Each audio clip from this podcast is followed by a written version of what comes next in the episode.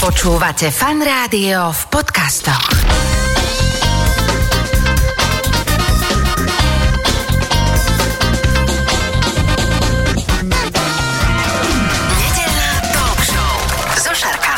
Počúvate fan rádio, nedelnú talk show.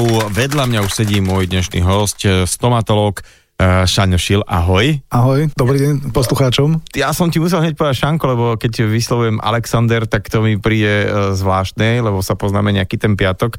Ale vieš, čo som sa ťa v živote neopýtal, napriek tomu, že viem, čo robíš dlhé roky, že či si sa bál zubára, keď si bol malý? No, keď som bol malý, tak som sa zubára samozrejme bál, aj keď zubárka bola moja mama. ja, tak počkaj, tak to, to všetko vysvetľuje, to by som sa bál aj ja, wow. Teraz som si predstavil moju mamu, že, som, že má vrtačku, ale to asi preto, že nie je zubárka, tak ale, no dobré, takže bál si sa aj ty, hej? No, jasné. Čiže ma, považuješ to za normálnu vec, že ľudia sa môžu báť zubárov? No samozrejme, lebo každý, koho niekedy bolel zub alebo čokoľvek v ústach, tak vie si predstaviť a, a má to zažité, že je to veľmi intimná oblasť a tá bolesť je veľmi nepríjemná a intenzívna. Mm-hmm, ale o, bolesť zuba ako také, už to samotné reparovanie už dnes sa dá celkom spraviť, takže ani o tom nevieš. Jedine asi ten presne pocit, že je to oblasť, kde to vie veľmi bolieť a že sa tam bude človek asi dlho špárať, je taká tá problematická. Áno, áno, ako keď to ja porovnám s tým, ako to bolo za našich detských a tínedžerských čias, to znamená ešte nejaké 80.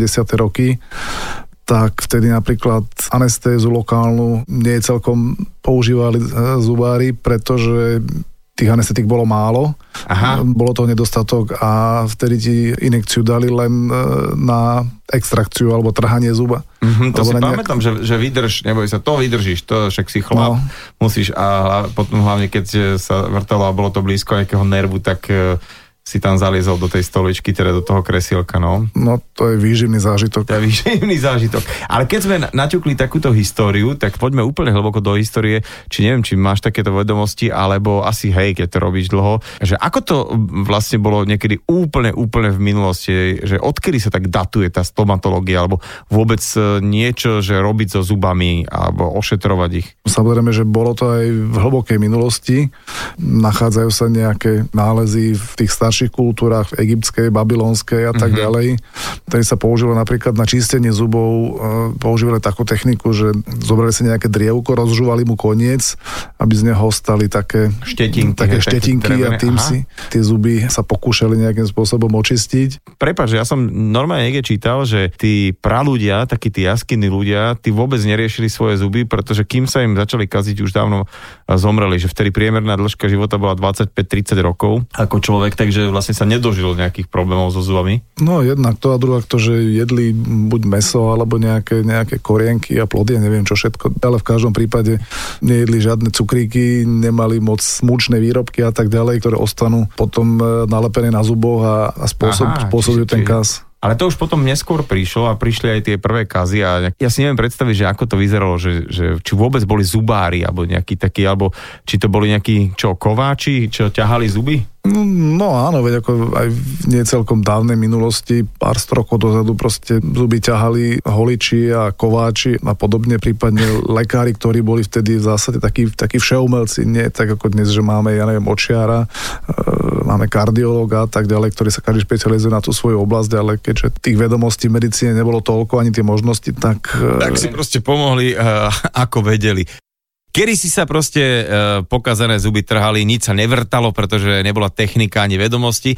A kedy prišiel taký ten prelom, kedy sa začali zuby nejakým spôsobom už aj reštaurovať, nazvem to tak? Podľa toho, čo som čítal, neviem nakoľko to je celkom, že vierohodne zrekonštruované, ale proste tie nálezy hovoria o tom, že už e, začias egyptianov sa snažili čosi Aha. nejakým spôsobom to riešiť, proste odstraniť ten kas toho napadnutého zuba a čo si tam dávať, či už tam dávali smolu, alebo kamienky, alebo Fakt, všeličo. Že, aha, že, čiže aj také tie možno aj prázdne miesta, lebo niekedy to bola taká šperkárska robota skôr ako nejaká dentálna robota, že keď chýbali niekomu zuby, lebo už asi aj odpradávna tie zuby niekedy tak ukazovali triedu, že tí bohatší ľudia si viacej asi išli v tých zuboch, či nie? To sa môžeme len domnievať, ako ja si naozaj nejako dohlbky nezaoberám, len to, čo som si kde si prečítal zo zvedavosti, ale v zásade vždy bola snaha už u nejakých trošku rozvinutejších civilizácií sa o tie zuby starať, lebo predsa len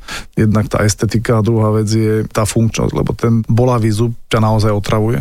To ťa otravuje a dokonca to, na to, keď to není len, že bola ale nejaký zápal, ktorý sa vie potom nejakým spôsobom rozniesť ďalej v čase, keď neboli ani antibiotika, ani poriadni zubári, tak to ťa mohlo asi aj zabiť, nie? Že... No, teoreticky to sa, to sa môže stať, ale v zásade ten ľudský organizmus je tak konštruovaný, že to, že to dokáže nejako zvládnuť. Ako mm-hmm. Nie je tak, že by, že by sa ten zub vyliečil, ale proste Uh, vypudí ho zo seba. Tak, že... Vypudí ho zo seba, ako tie život ohrozujúce stavy sú naozaj zriedkavé. Uh-huh. Aj teda v dnešnej nejakej modernej zubarne. Dobre, tak poďme na tú nejakú uh, novšiu veru, keď si spomínal, že pred, ja neviem, koľkými 20, 30, 40 rokmi si sa bál uh, zubára a keď si ale spomenieš, lebo my sme uh, rovnaký ročník plus minus, takže už to nejaký piatok musíš robiť, tak či sa niečo zmenilo, keď si dokončil medicínu a ťa to nejak naučili versus to, čo je teraz, akože čo je nové čo je inak? Inak je úplne všetko. To, akým spôsobom sa pristupovalo ku vrtaniu, alebo odborne povedané preparácii, ošetrovaniu,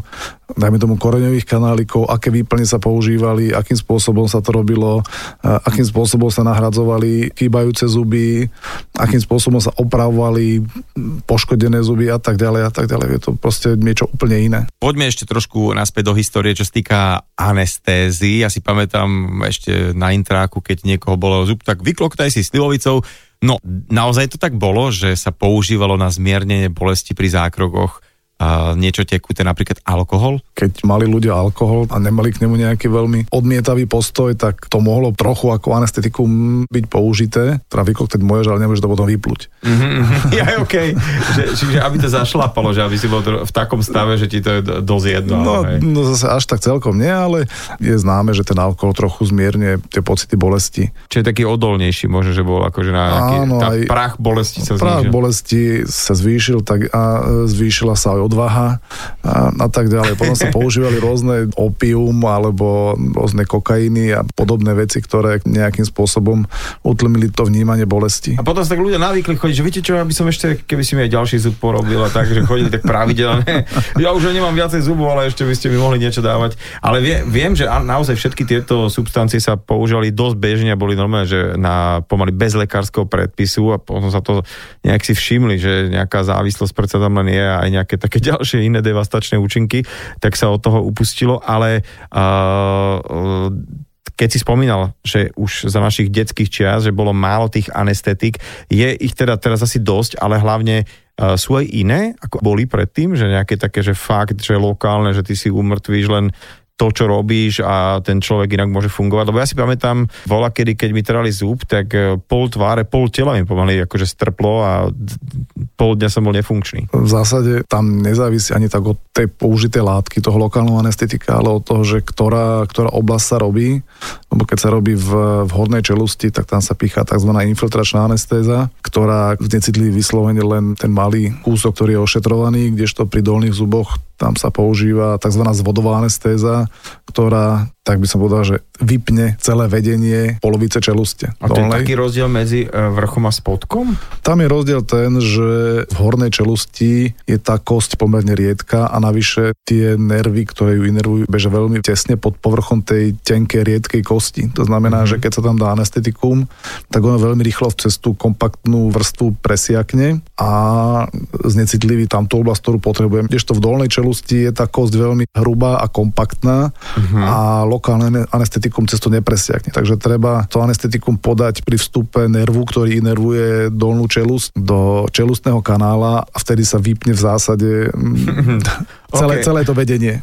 Celé vedenie. Čiže, čiže teraz e, veľmi laicky, čiže keď e, sa o, niečo robí hore, tak sa dáva menej a aj to lokálnejšie funguje, ale kdežto tá čelústa potrebuje proste dostať nejakú facku aj od toho anestetika, akože, či tam to musí z toho viacej?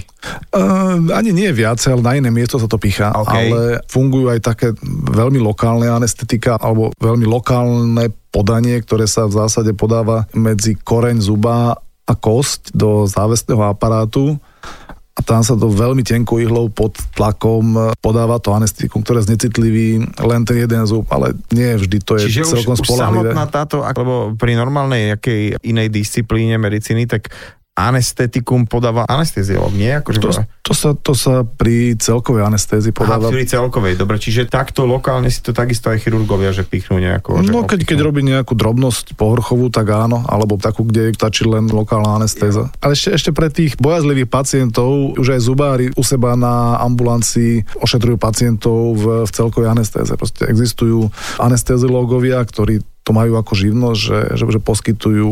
To fakt, že počkaj, že ja, ja idem si urobiť že nejakú štvorku hore, lebo tam mám nejaký kazík, idem si to dať vymeniť a ak sa veľmi bojím, tak sa môžem dať akože aj prispať? Áno. Tak ale to, to zase vyžaduje asi nejaké predoperačné vyšetrenie. Ale všetko. áno, áno, áno. Aha, aha, dobre, ale keď je niekto, že veľmi bojko, tak až takto sa to dá. V našej zubárskej obci sa to v zásade používa vtedy, keď sa pacient buď veľmi bojí, Uh-huh.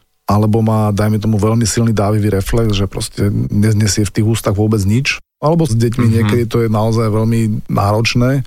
Ošetriť trojročné dieťa nie je celkom jednoduché, proste mu niečo vysvetliť a povedať mu, že teraz tu budeš mať pol hodinu ústa otvorená, nebudeš sa hýbať a, a dávať tam jazyk a tak ďalej. A je to vlastne úplne iná disciplína asi, lebo tam musíš byť aj do veľkej časti psychológom, zároveň sú to mliečne zuby. Je to teda úplne iné? V zásade tá detská stomatológia ako sama o sebe, proste technicky, diagnosticky a tak ďalej, nie je až taká odlišná. Najodlišnejšie je proste ten prístup, mm-hmm. vedieť s tými deťmi nejako pracovať, bez toho, aby si musel každého uspať. Mm-hmm. Tak je to pomerne komplikované a nie každý to zvláda. Na to sú ženy lepšie predsa len proste majú ním lepší vzťah a tie, aj, aj tie detská ku nim majú lepší vzťah. Mm, čiže ten, ten estrogen, že oni sú také vnímavejšie, kdežto chlaba si ten uh, potrebuje to urobiť. Je to automechanik, To, hej? to neviem celkom, ale proste predsa akože vždy to je tak, že tí deti majú e, lepší vzťah ku ženám ako, mm, ako ku mužom. Mm, je to, je to proste tak.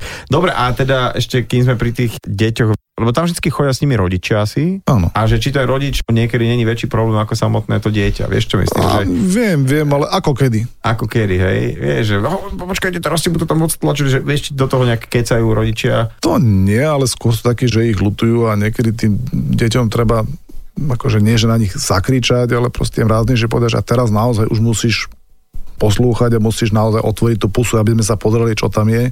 Mhm. A niekedy proste, keď ten rodič potom radšej odíde za, za dvere, tak tie decka to lepšie zvládnu. Poďme na mu- mužov versus ženy, že kto je taký väčší bojko. Ja si odhadujem, že muži sú takí, že na, my keď máme 37,2, tak je zlé.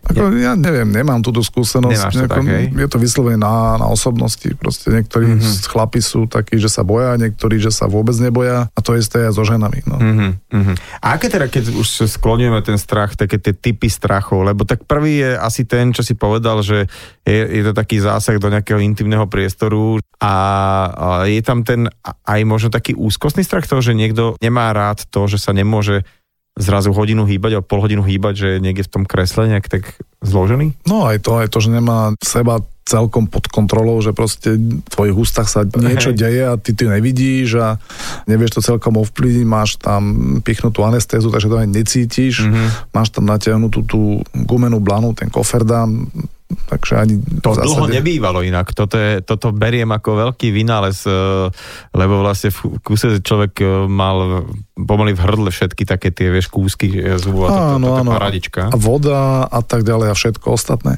Toto aj chráni proti tomu, aby tam pacient išiel jazykom, to znamená, že mu tam nič sa neporeže, Mhm. mm-hmm. nezavrtá do toho. Čiže to je také win-win na obidve strany, že Áno, áno. kto s tým prišiel, tak do, taký nápad, pritom taková blbosť, vieš, že Áno, ale, ale je to veľmi, nie, že veľmi starý, ale myslím si, že to ešte, neviem, či to je z 19.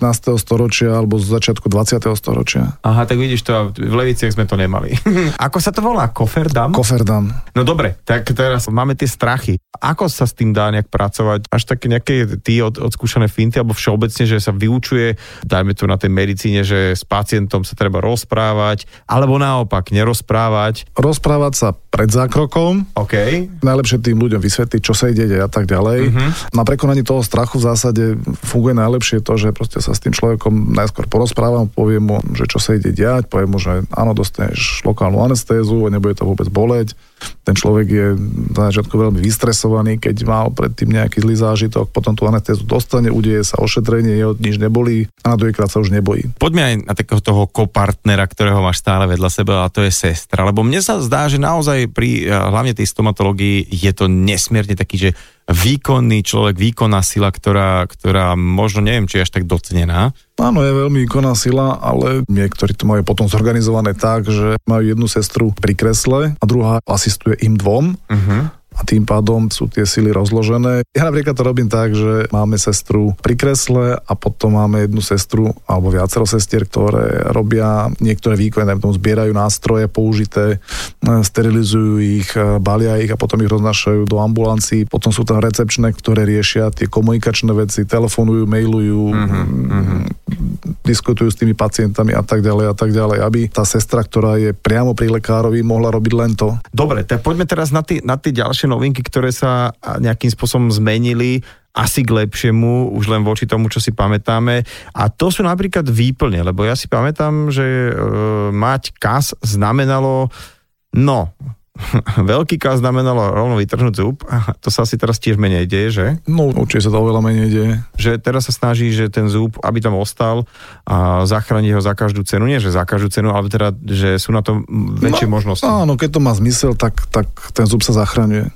Ja si pamätám, že náš zubár nám hovoril, že e, nejaká kapela ho má pesničku, že zubie nám treba na hryzení chleba. Áno, bukasový masív. Bukasový masív. Aha, čak to, to, to ste podľa mňa mali v skriptách, nie? Niekde. No nie, tak ale samozrejme kamarádi mi to púšťali. Aj, tak to je výborné. Ale teda pamätám si, že ak sa vyplňalo, tak sa vyplňalo takou uh, tmavou, neveľmi peknou estetickou látkou, sa volá, že amalgán. A teraz povedz mi, čo to je amalgám, alebo n, alebo že čo to je za látka? Amalgám. M, sa, okay. áno, áno, s M na konci.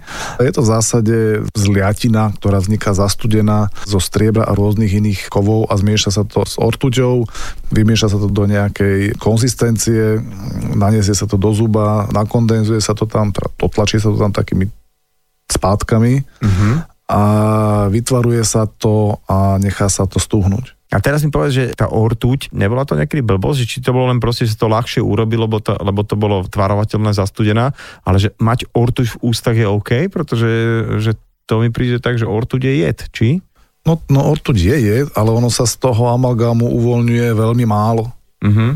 To znamená, že keď má človek, dajme tomu 10-15 výplní, plomb v ústach, tak to je zhruba 10% z jeho prirodzeného denného príjmu ortuti, ktoré dostaneš z vody, z potravy a tak ďalej. Čiže počkej, ja bežne akože niekde dávam ortu do seba? Či to no určite, všade sa ortu nachádza v nejakých úplne stopových minim, minimálnych mm-hmm. Nejakú rýbku morskú, keď si človek dá, tak tam no. asi ortu tie habadej. A čiže dobre, tak e, čiže nie je to tak, je to len taká fáma, že teda tie amalgám škodí? Alebo amalgám, amalgám ako, ako taký neškodí. Ale počuje tam veľké ale ináč teraz na konci tej vety. No takto, amalgám bol výborná vec v čase, keď e, neboli iné materiály, bolo to jednoduché na zhotovenie, lacné, relatívne spolahlivé. Uh-huh. Amalgám ti prepáči ďaleko viacej nedostatkov, ako ti prepáčia tie novšie materiály. Počkaj, tak myslíš ako v rámci nejakého, nejakej zručnosti a fortilu, hej? Že... Zručnosti, fortilu, času a tak ďalej. Aha, čiže, čiže akože akože na konci dňa dobrý matroš, hej? Ako no relatívne, času. svojho času áno. Rozprávali sme sa o amalgamových výplniach a to je teda taká tá vec, ktorú si uh, ľudia hlavne asi z estetických dôvodov vymieňajú za také tie biele, respektíve také, ktoré vyzerajú ako prirodzený zub. Takže uh, prečo sa to celé vlastne deje? Je to len z estetických dôvodov? Ako dávajú si to robiť, ako dneska, dneska už tých amalgámových výplní nie je vidno až toľko, ako to bývalo kedysi, ale amalgám má jednu nepríjemnú vlastnosť, zubársku, nie niečo, čo by plývalo na celkový zdravotný stav, že by to bolo toxické alebo niečo, to vôbec nie. On pri tuhnutí úplne mierne expanduje. To sú, to sú desatinky percenta toho objemu a stáva sa potom, že tie zuby praskajú. Ja, že ty si tam e, vytvoríš e, taký nejaký kráterík, ano. dáš to tam a ono, jak, sa, jak to, sa to rozpína, tak to môže puknúť celé. Áno? Čiže áno. Ak, je, ak je ten eh, vyloženie, ten zub už taký tenučký, že už to tak len tak drží, čiže tam to mo- mohlo sa stať, hej? A to sa môže stať aj u tenučkého zuba, aj u necelkom tenučkého zuba. Mhm, To, je, to je ten problém. A ďalší problém je ten, že ten amalgám a, v tom zube drží iba vyslovene mechanicky, kdežto tie kompozitné materiály sú tam prilepené. To Aha. znamená, že ten typ preparácie, to znamená, že ako ten zub ty vyvrtáš, je tomu prispôsobený. To znamená, že, že, že to musí mať nejaké podbiehavé miesta, alebo minimálne paralelná, paralelná musí byť tá kavita, to znamená tá diera, čo tam do toho zuba vyvrtáš, kdežto u toho kompozitu, kompozitu je to v zásade jedno. Je to Aha, jedno. Rozumiem, čiže ten amalgám vyloženie musel mať nejakú kapsičku, aby keď ho tam vtláčiš, aby nevypadol von, hej? Aby mechanicky nevypadol. Jo. Áno. Aha, či, a to sa mi inak aj stalo ešte e, veľký dávno, že sa mi tak keby hýbalo. No. A potom išiel von samozrejme. Dobre, ale teda, keď sme prišli na tie kompozitné materiály, čiže vy sa neustále asi musíte dovzdelávať, keďže to fúr nejakí uh, blázni vyvíjajú nové a nové veci a, a je to asi stále lepšie a lepšie. Ten kompozit, čo je to teda kompozit už? To je taký materiál, ktorý ako keby plne skoro má vlastnosti ako sklovina? Mm, zásade, a nie celkom ako skovina, skôr ako, skôr ako dentín. A Čo to je čo? dentín je zubovina, máš. Aha, máš to, to vnútro, sklovina vnú- na povrchu. Aha, no, Sklovina na vidíš, povrchu, väčšina, väčšina z objemu zuba je ten dentín uh-huh. a potom vnútri máš e, tú zubnú dreň, čo je Jo. v zásade meké tkanivo už. Ale je to, je, to, je to v zásade veľmi podobné tomu dentínu, je odolnosť voči oteru už je veľmi podobná ako pri tej sklovine. To znamená, že to je veľmi dobrý materiál. Skladá sa z plniva a spojiva. Plnivo je buď sklo alebo nejaká keramika a spojivo je e, metylmetakrylát alebo, alebo nejaká živica proste. Mhm.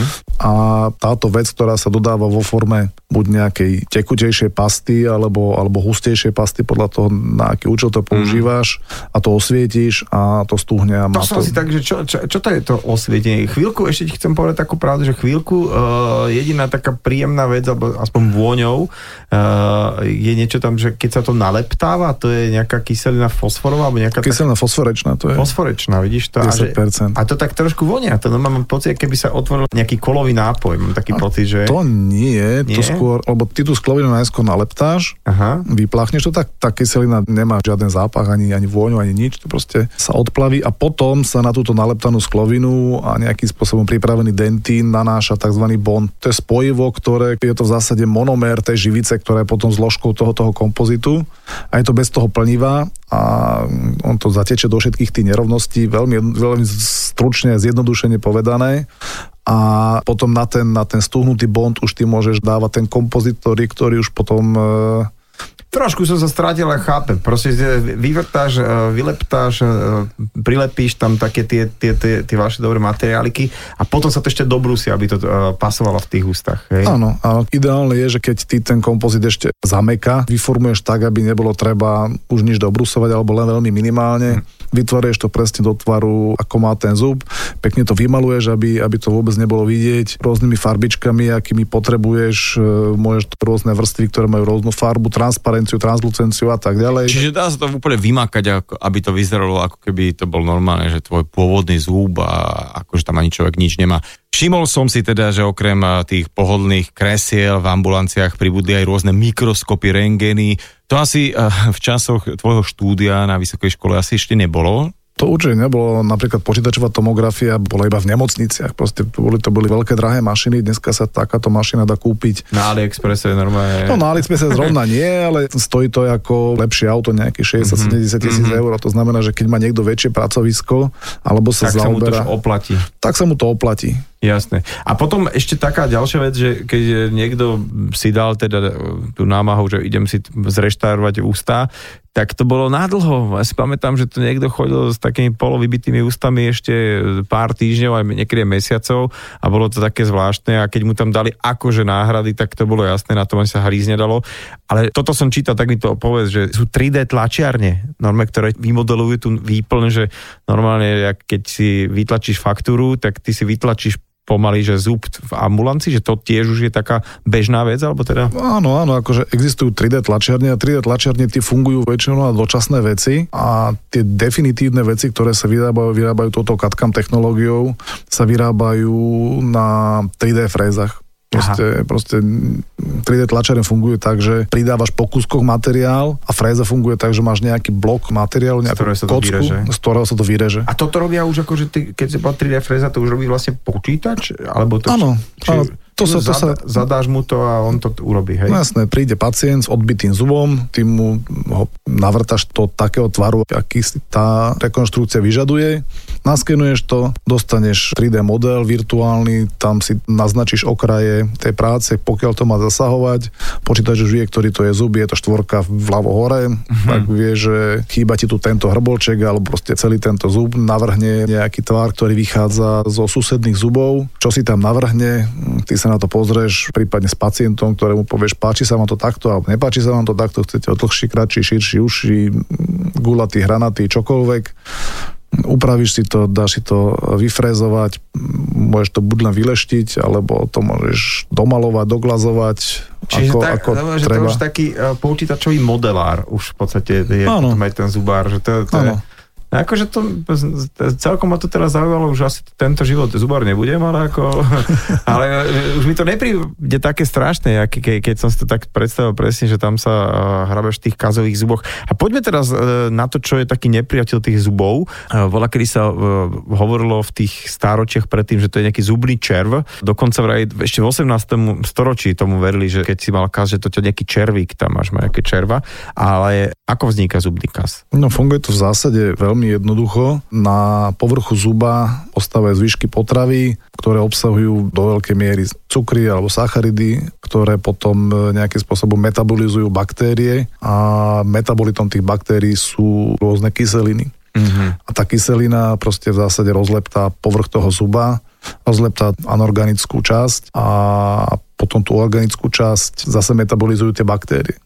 Mhm. Čiže vlastne ty, takýmto spôsobom sa tá sklovina keby nejakým spôsobom deštruuje a, a ide to hlbšie a hlbšie Áno, a, a keď- a tam si to robí svoju robotu, hej. Tam si to robí tú svoju deštruktívnu robotu a ako náhle tá demineralizácia a potom metabolizovanie tej organickej matrix sa dostane do dentínu, tak to celé veľmi akceleruje. A teraz ako nájsť tú hranicu, kedy už treba ísť k zubárovi, že kedy nie je teda neskoro, alebo je to naozaj tak, že proste treba chodiť pravidelne aspoň raz za pol roka. Ako si povedal, najlepšie je prísť toho každého pol roka, Uh-huh. mm, dať si to pozrieť, aj zrengenovať. Čiže za pol roka sa toho až tak veľa nemôže stať, hej? Tak, ak si poriadne čistíš, tak by sa nemalo. Uh-huh. Čiže aj keď, aj keď da- dajme tomu nejaký robo kazík sa mi to nejak e, stane, tak jednoducho ono je to tak, že ešte za toho pol roka by to ten dentín nemalo tak nejako hlboko chytiť. A čo sa robí s takými povrchovými kazmi, lebo som e, aj také slovo zachytil, že si to nejak nie plombuje, ale že, že to nejakým spôsobom Zapečatiť? zapečatiť toto, áno. To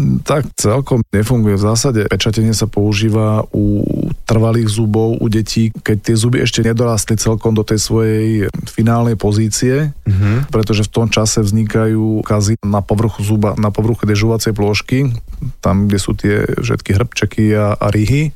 A kým ešte nie je zaradený v oklúzi, to znamená, kým nekúše na, na ten protilahlý zub, tak tam nedochádza ku samoočisteniu Aha. a vtedy vznikajú tie kazy v rýhach. Kdežto keď už dorastie do tej finálnej pozície, tak už tam dochádza ku samoočisťovaniu a už, už tie kazy tam moc nevznikajú. Teda vznikajú tam veľmi zriedka. Ale potom vznikajú kazy v medzizubných priestoroch, to znamená tesne pod bodom kontaktu so susedným zubom a tam už žiadne pečatenie nepomôže.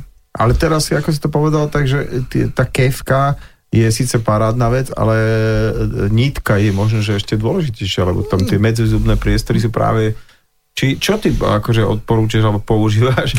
že je to tá, tá štetinková tenká kevka? Alebo, alebo... Bude to zubná niť, alebo ešte lepšie medzizubná kevka, lebo u ľudí, ktorí majú už dokončený vývoj chrupu, tak tie kazy vznikajú hlavne v medzizubných priestoroch. Uh-huh, uh-huh. To znamená, že nestačí si to umyť zvonka, znútra, z vrchu, ale najdôležitejšie je umyť si tie zuby v tých medzizubných priestoroch. To znamená, buď to vyniťovať, alebo ešte lepšie s medzizubnou kevkou vyčistiť. No a keď už teda sme pri tejto, to už v podstate prevencia, tak má to byť naozaj, že ráno a večer, alebo skôr, že fakt, že po každom nejakom jedle, hlavne keď to obsahuje cukor, že aspoň to nejak tak prebehnúť, alebo čo je také optimum?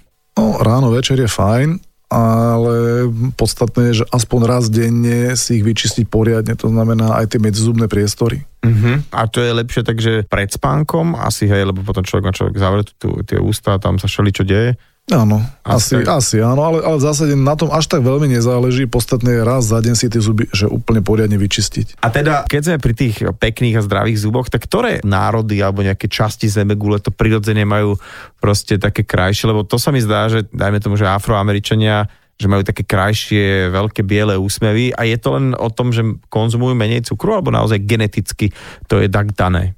No, no nie je to tak dané a v zásade tí afroameričania alebo černoši proste nemajú tu zuby až také biele, tam ide skôr o ten kontrast medzi, medzi farbou pokožky, pokožky a, a tými zubami. Uh-huh. Keď má niekto bielu pokožku a aj keď má dosť biele zuby, tak nevyniknú, ale keď je niekto mm, čierny... Opálenejší, alebo tmavší, no, alebo, aha, jasné, jasné, jasné. Tak aj nie celkom biele zuby úplne svietia. Aha, tak... Ale v zásade funguje to tak, že najlepší stav toho orálneho zdravia majú tie národy, ktoré sú nejakým spôsobom vyspelé, to znamená, že je tam tá dobrá starostlivosť a hlavne tie, kde si do veľkej miery musia to ošetrenie hradiť sami, pretože jednak je to tlak na kvalitu tých zubárov, pretože keď niekom zaplatíš svoju 3, 4, 5, 6 mesačnú výplatu za nejakú veľkú prácu a niečo sa s tým nepodarí, tak je to veľmi nemilá vec. A, Či tam a, môže byť aj taká, že záruka, že si máš normálne... Určite na... áno jak na nejaký prístroj, že, že zuby mám v záruke teraz, že... Áno. Ale asi skôr tú robotu nie tak, že proste prestanem si ich umývať, lebo však sú v záruke, však mi to potom... To je, to je jasné, to je jasné. A, a druhá vec je to, že, že tí ľudia, ktorí si to zaplatia, tak si to sami vážia, pretože mm-hmm. vie, že nechal som tu veľa peňazí a keď si to nebudem čistiť, no tak celé to pôjde do koša, tak to si väčšina ľudí rozmyslí. Poďme na takú časť, že ortodonciu. Ja si pamätám ešte z takej tej mojej mladosti, že kto nosil strojček alebo okuliare, tak nie, že bol na pospech, ale bolo to také, že mm-mm. No a teraz uh, nie len, že ľudia nosia hrdo okuliare, dokonca niekedy aj také imidžovky bez dioptrií, ale takisto aj strojčeky, nielen uh, deti, ale aj dospelí si ich dávajú.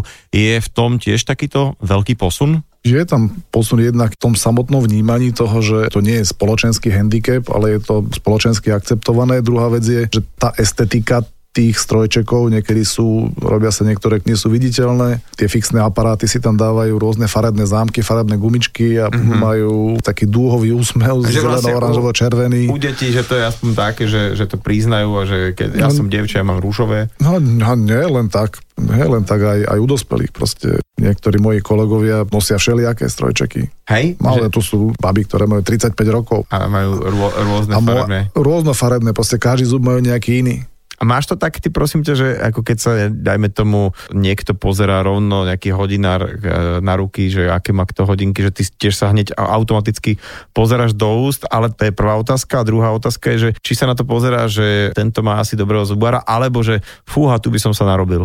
Ja sa snažím nepozerať, lebo keďže sa tam pozerám 10 hodín denne, tak okay. už, keď, už keď vyjdem von, tak už toho mám plné kecky. Ale ono je to tak, že keď má niekto dobrého zubára, tak, tak to proste nevidíš. Aha. To je tak spravené, že, že tie zuby vyzerajú úplne prirodzene. Proste pekné, zdravé zuby, bez ohľadu na to, či má niekto 20 alebo 70 rokov, proste sa tie zuby urobia tak, že nejako nerušia, nejako neuputávajú. Teraz taká paralela, že to mi pamätám sa raz v Amerike hovoril jeden kamoš, ktorý je plastický chirurg a on je, že, že tu sa platí za to, aby to nebolo vidno, že, že mm. bol nejaký zásah. U nás tak paradoxne, že už keď idem, tak nech je vidno, že som teda minula peniaze na plastického chirurga. No a späť k zubarine. Jeden môj tiež kamoš zvukár mi povedal, že dobrý zvukár je ako dobrý zubár, to znamená, že robí rýchlo a už so všetkým sa stretol viackrát, že proste má ten fortiel. Naozaj je to o tom, že, že ten zubar musí mať proste navrtané, natrhané na šeličo, že tá prax je dôležitá. Určite, ako prax je veľmi dôležitá. Je taká prúpovitka k tomu, ktorá hovorí, že aký je rozdiel medzi majstrom a učňom. No majster v živote pokazil viacej veci, ako učeň vôbec urobil. Aha, OK. To znamená, že musí vidieť tie chyby a zlyhania a ideálne je, keď sa nemusí učiť na svojich zlyhaniach, ale keď mu to niekto skúsenejší povie. Čiže má dobré vedenie, asi ale teda to, je, to je najdôležitejšie. Dobrých kolegov a potom aj plus. Takže čo, dá sa s tým tak nejak, e, dá sa to nejak preskočiť, obísť, že vlastne, aby, že nemusí čakať, kým má niekto x rokov, aby bol dobrý zubár, že, že sú aj dobrí mladí zubári, len je to o tom, že... Musí sa to mať kde naučiť. Ja to vidím tak, že ideálne je praviť to tak, že, že ten mladý lekár príde, najskôr sa pozerá a potom pod nejakým vedením ošetruje pacientov, ktorí, dajme tomu, sú tam vyslovene dobrovoľne a sú tam s tým, že vedia, že, že sa na nich učí a zároveň e, má stále za chrbtom niekoho, kto sa na ňo pozera, kontroluje každý krok. Ja si to predstavujem takto, že dajme tomu prídem s autom do takej tej garáže a povedia mi, že dnes to bude zadarmo, pretože bude to robiť náš mladý automechanik, ktorý sa zároveň bude teda učiť, ale my to budeme kontrolovať. No buď tak, alebo, alebo ten automechanik je tvoj syn a on ti povie, že, že potrebujem sa naučiť, dones mi, dones mi auto, viem, že máš, ja neviem, vymlátené tlmiče, tak ti ich ja vymením. Aha, čiže doneseš svoju rodinu a... Áno, rodinu, kamarátov a, a tak ďalej a tak ďalej a, a učíš sa. A učíš sa. Vieš, čo by teraz napadlo, že v podstate, keď sme sa bavili o tom, že keď sa taká väčšia nejaká oprava, a či už toho auta alebo tých zubov robí, tak to chvíľku trvá a teraz v podstate je výborný čas, lebo sa stále nosia rúška a za chvíľku sa verím, že nebudú nosiť tie rúška, ale že teraz, kým sa nosia rúška, tak e, človek si môže dať urobiť zuby že môže chodiť niekedy aj nie z úplne uh, opravenými zubami, kým to nebude na komplet. Ako to dlho trvá teraz dnes už? Lebo viem, že keď si človek dával robiť nejakú väčšiu časť, tak to bolo celé týždeň, mesiace. Dnes to vie už byť oveľa menej, alebo kratší čas, že? No určite, to, to, ale, ale to je otázka, že asi akože koľko trvá opraviť dom, no závisí na tom, že čo sa tam ide robiť. Mm. Ale v zásade väčšina tých prác, aj tých veľkých, sa dá urobiť tak, že pacient odchádza z ambulancie buď v ten deň alebo na druhý deň s nejakým provizóriom, ktoré je aj funkčné a estetické, že proste sa môže usmiať, že proste si mm. môže mhm. odkusnúť chlieb a tak ďalej a tak ďalej. Ale čiže že to rúško, ešte, či to som asi dal zlý príklad, takže asi to dá sa hocikedy. Ja sa musím povedať, pozerať na hodinky, Šani, že my sa rozprávame už fakt, že skoro dve hodiny a uh, ešte mám tisíc otázok, ale to sa asi potom niekedy opýtam. Niekedy, keď si spojíme, pôjdeme do Karlovky satkať a ináč teraz sa hrá hokej, tak si môžeme ísť satkať a pozrieť nejaký hokej. Ďakujem veľmi pekne za tvoj čas. Mojím dnešným hostom v nedelnej talk show bol stomatológ Alexander Šil. Ďakujem pekne, dovidenia.